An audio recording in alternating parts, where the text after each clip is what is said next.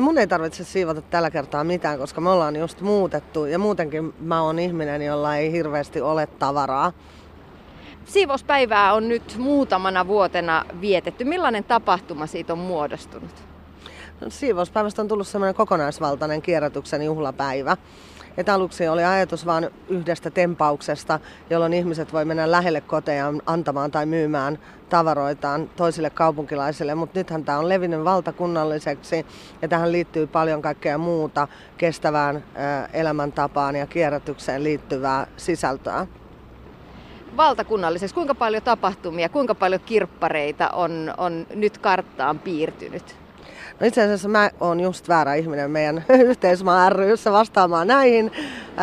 Pauliina on meidän tilastokone, mutta, mutta käsitykseni mukaan siellä on jo pari tuhatta myyntipistettä ilmoitettu ja, ja varmaan, varmaan moninkertaistuu vielä ennen lauantaita. No mitä kaikkea nyt sitten lauantaina tulee tapahtumaan? No perusideahan on se, että siivouspäivinä kuka tahansa voi mennä minne tahansa kaupu- yhteiseen kaupunkitilaan ja pystyttää oman käytettyjen tavaroiden puotinsa siihen.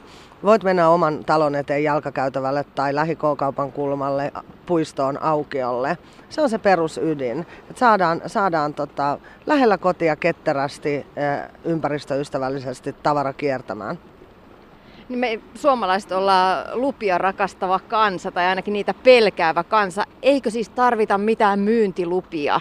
Ei. Ei tarvitse hakea maankäyttölupaa kaupungilta eikä minkäännäköistä myyntilupaa riittää, että rekisteröityy sinne siivouspäivän sivun käyttäjäksi ja tekee sinne ilmoituksen omasta myyntipaikastaan. Ja jos nyt jostain syystä ei saatu käyttämään internettiä, niin kyllä sinne myymään voi mennä muutenkin. Mutta se oma paikka kannattaa ilmoittaa siksikin, että, että sitten muut kaupunkilaiset katselee sieltä kartalta, että missä se on hyviä myyntipaikkoja ja missä myydään vaikka vinyylejä tai missä myydään naisten kenkiä ja suunnittelevat sitten päiväreittinsä sen mukaisesti. Millaisia täkyjä Tanja Jenike antaisit itse lauantaille? Missä, missä pöhisee parhaiten? No jos Helsinkiä ajatellaan, niin meille on syntynyt itsestään kaksi semmoista isoa keskittymää, Ruttopuisto ja, ja Karhupuisto. Ja en tiedä, onko ne enää hyviä paikkoja myydä. Voi olla, voi olla, että ei. Itse menisin vähän jonnekin nurkan taakse. Ja, ja mun mielestä edelleen se alkuperäinen idis on paras, että myydään ihan siinä kodin edessä mutta tietysti sitten siinä tulee markkinoinnillisia haasteita, että, että ehkä pelkästään se kartalle merkkaaminen ei riitä, vaan ehkä kannattaa sitten laittaa lappuja lähi, lähikauppojen ilmoitustaululle tai tehdä Facebook-eventti tai muuten tiedottaa sitten naapurustolle, että hei, nyt meidän talon edessä on magea kirppis menossa. Toinen, mitä sanoisin, niin että ei ehkä ihan kaikkea kamaa kannata vaan rajata siihen, että voi vähän miettiä, että mitä itse ostaisi. Että mitä laadukkaampaa tavaraa on, niin sitä paremmin tekee tiliä. Siivouspäivän taustalla on yhteismaa-yhdistys, joka suunnittelee ja toteuttaa yhteiskunnallisesti merkityksellisiä projekteja, tapahtumia ja palveluja. Mm, yhteisöllisyys on teidän vahvana taustalla. Mitä se yhteisöllisyys tarkoittaa? Mitä yhteisöllisyys tarkoittaa? Se tarkoittaa sitä, ehkä, ehkä se suurin juttu on se, että meidän yhteiskunta on muuttunut aika lailla semmoista organisaatiokeskeisestä enemmän ihmis- ja yhteisökeskeiseen rakenteeseen. Ja tämä digitalisaatio on mahdollistanut sen, että enää ei välttämättä tarvita järeitä organisaatioita siihen, että isojakin juttuja, kun vaikka tämä siivouspäivätempaus voi tapahtua.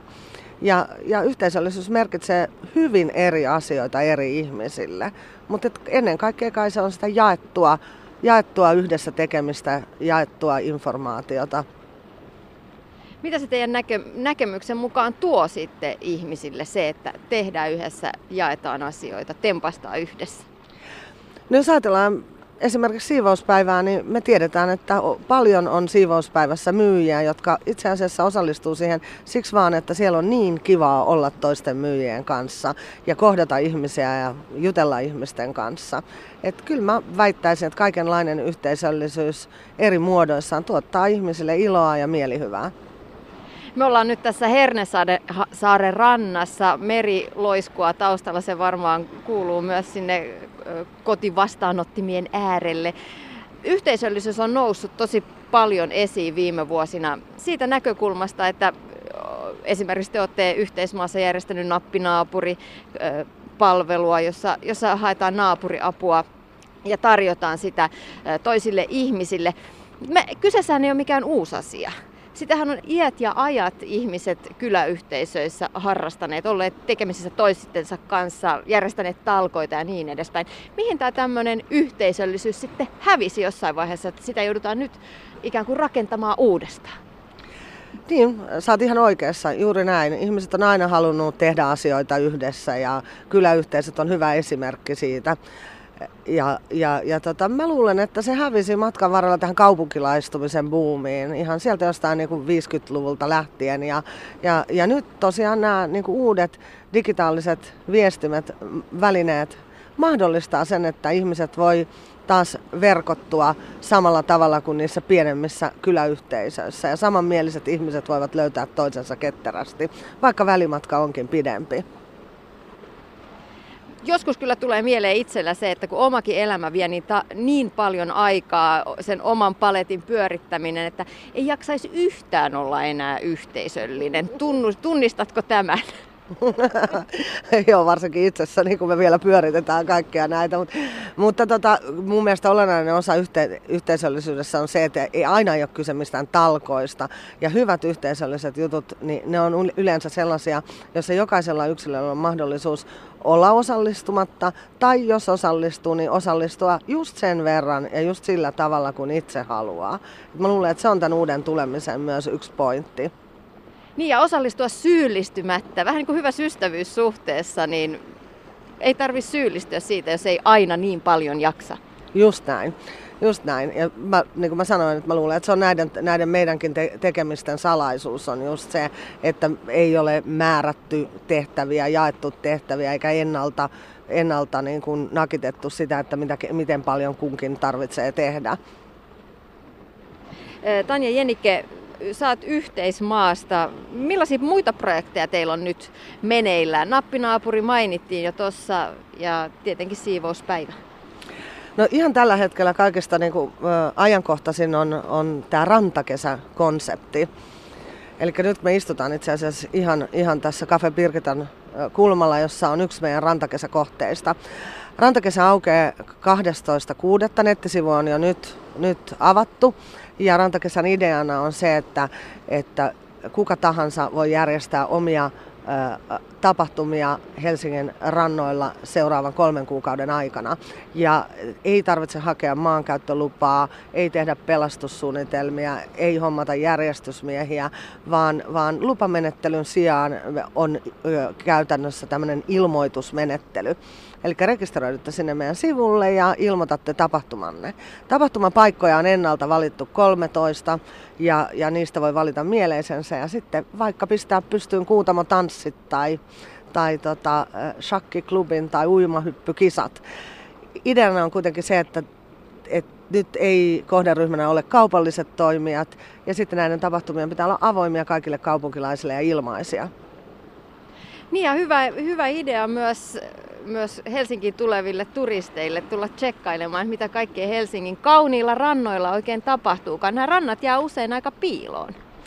Niin, siellä on esimerkiksi semmoinen, semmoinen äh, kohde kuin, kuin ne, Neitojen ranta, ja, ja mä en ole itse ole koskaan kuullutkaan moisesta. Googlasin näyttää järjettömän kauniilta paikalta. Ja me toivotaan, että niin helsinkiläiset kuin ei-helsinkiläiset löytäisi näitä uusia paikkoja tämän rantakesän myötä. Siellä on ketterä kartta nettisivulla. Sieltä voi katsoa, että mitä tapahtuu missä milloinkin.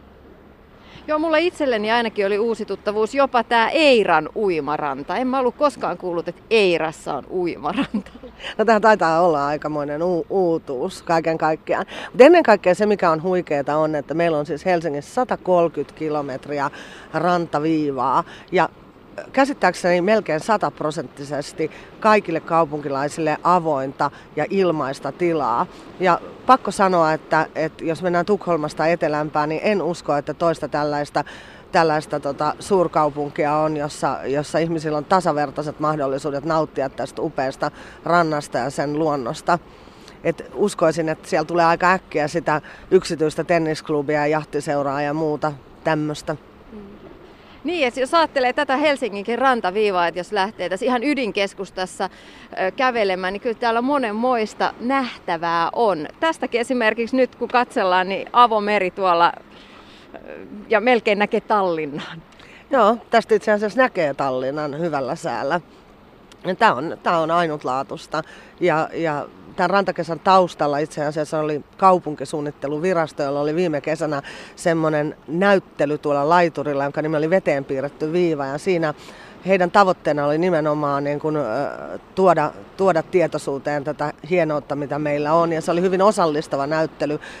siellä haettiin myös ihmisiltä sitä hiljaista tietoa, mitä, mitä ihmisillä on näistä rannoista ja ajatuksia ja ideoita siitä, miten näitä voisi kehittää. Ja tästä itse asiassa rantakesä sai alkunsa. Niin, ja nyt kaivataan sitten hyviä ideoita siitä, että millaisia tapahtumia, tapahtumia tämä rannoilla voisi järjestää. Millaisia vinkkejä, Tanja Jenike, sulla itsellesi olisi? En mä tiedä, mä ehkä kaipaisin niitä kuutamotansseja. Mä huomasin, että sinne on ainakin tulossa jotkut 50 plus bileet jollekin rannalle. Ehkä se on sitten semmoinen, minkä yhteydessä on kuutamotanssit.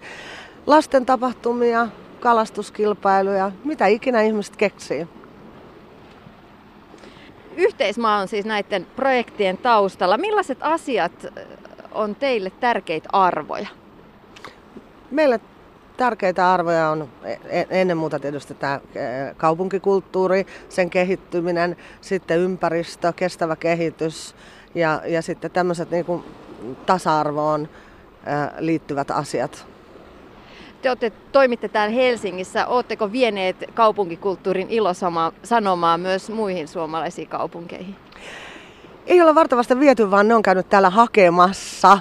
Että just, just kuulin, että, että jos kaikki menee hyvin, niin Espoo haluaa rantakesän mukaan ensi vuonna. Ja, ja siivouspäivänhän piti olla vain pieni helsinkiläinen tapahtuma ja jo ekana vuonna niin oululaiset ryntäs, ryntäs pitämään siivouspäivää. Nythän se on valtakunnallinen tapahtuma. Sitten meillä on myös tämä illallinen taivaan alla konsepti, joka alkoi Helsinki-päivän Esplanadin suurillallisesta pari vuotta sitten ja nyt näitä illallisia tulee ainakin neljään muuhun kaupunkiin. Itse asiassa Tampereella on nyt ensi lauantaina illallinen Tampereen taivaan alla. Millaista kaupunkikulttuuria te haluatte sitten rakentaa? Millainen on ihanne kaupunki? Voi, millainen on ihanne kaupunki, toi on vaikea sanoa, mutta, mutta semmoista kulttuuria, joka, joka on tota notkeeta, ketterää, jossa niinku luotetaan kaupunkilaisten omaan arvostelukykyyn. Et me uskotaan, että jos ihmisille annetaan mahdollisuus käyttää kaupunkitilaa sellaisella tavalla, joka on heille itselleen mielekästä ja luontevaa, niin samalla, samalla he ottavat myös vastuuta siitä. Ja ehkä niin kuin heidän, heidän huomio ja, ja arvostus sitä, sitä yhteistä kaupunkitilaa kohtaan myös kasvaa. Tanja Jennike, Siivouspäivä on siis lauantaina ja erilaisia kirppiksiä putkahtelee toivottavasti kuin sieniä sateella. Toivottavasti ei kuitenkaan sada. Kouluruokat esimerkiksi voivat kerätä rahaa leirikoulua varten ja niin edelleen. Tällaisia itse ainakin bongailin. Millaisia viime hetken vinkkejä annat kirp- kirpparipöydän kauppialle? No yksi vinkki on tietysti se, että, että jos et saa kaikkea myytyä, tai jos käy niin, että et ehdi ollenkaan myymään siivouspäivänä, niin kannattaa hyödyttää näitä meidän pääkaupunkiseudun kierrätyspisteitä. Tänä vuonna niitä on viisi kappaletta ja yritetty laittaa ne keskeisesti, keskeisille paikoille. Ja ideana on se, että nyt voi lähellä kotia kierrättää ketterästi. Ja, ja tota, sinne voi tuoda kodin pientavaroita, sinne voi tuoda tekstiilejä. Ja nyt uutuutena meillä on Deleten kanssa tämmöinen yhteistyö, että sinne voi tuoda myös romua, eli metalliromua, rakennusjätettä, puuromua. Ja sitten siivouspäivä itse on tänä vuonna järjestänyt tämmöisen tekstiili- ja lumppukeräyksen. Ja ihmisillä on todellinen ongelma niiden vähän huonompikuntoisten vaatteiden kierrätyksessä. Niin nyt myös sellaista saa tuoda siivouspäivän kierrätyspisteisiin. Ja nämä sitten lajitellaan, hyvät menee eteenpäin myyntiin ja huonot menee sitten teollisuuden raaka-aineeksi. Niistä tehdään esimerkiksi eristeitä ja muuta vastaavaa. Eli tämmöiset hienot uutuudet on mihin ne siis sitten konkreettisesti nämä kierrätettävät vaatteet, kodin pientavarat menee? No meillä on ilo siitä, että me ollaan saatu mukaan monenlaisia pääkaupunkiseudun kierrätystoimijoita. Meillä on kierrätyskeskus, FIDA, UF ei ole tänä vuonna mukana, mutta on ollut, tulee taas uudestaan. Ja sitten on tosiaan tämä meidän oma, oma keräys, jota tehdään Rekkin kanssa.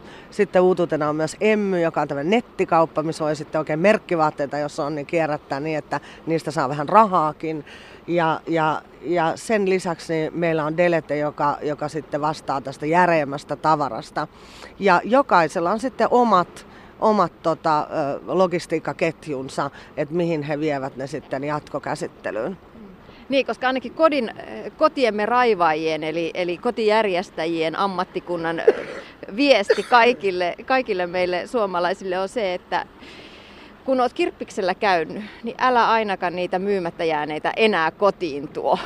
No nimenomaisesti. Nyt kannattaa tuoda ne sitten näihin kierrätyspisteisiin ja sitten tietää kuitenkin, että hyvä kuntoinen menee aina uudelleen käyttöön ja kaikki huonokuntoinen jalostetaan eteenpäin. Että mikään siitä tavarasta ei päädy kaatopaikalle.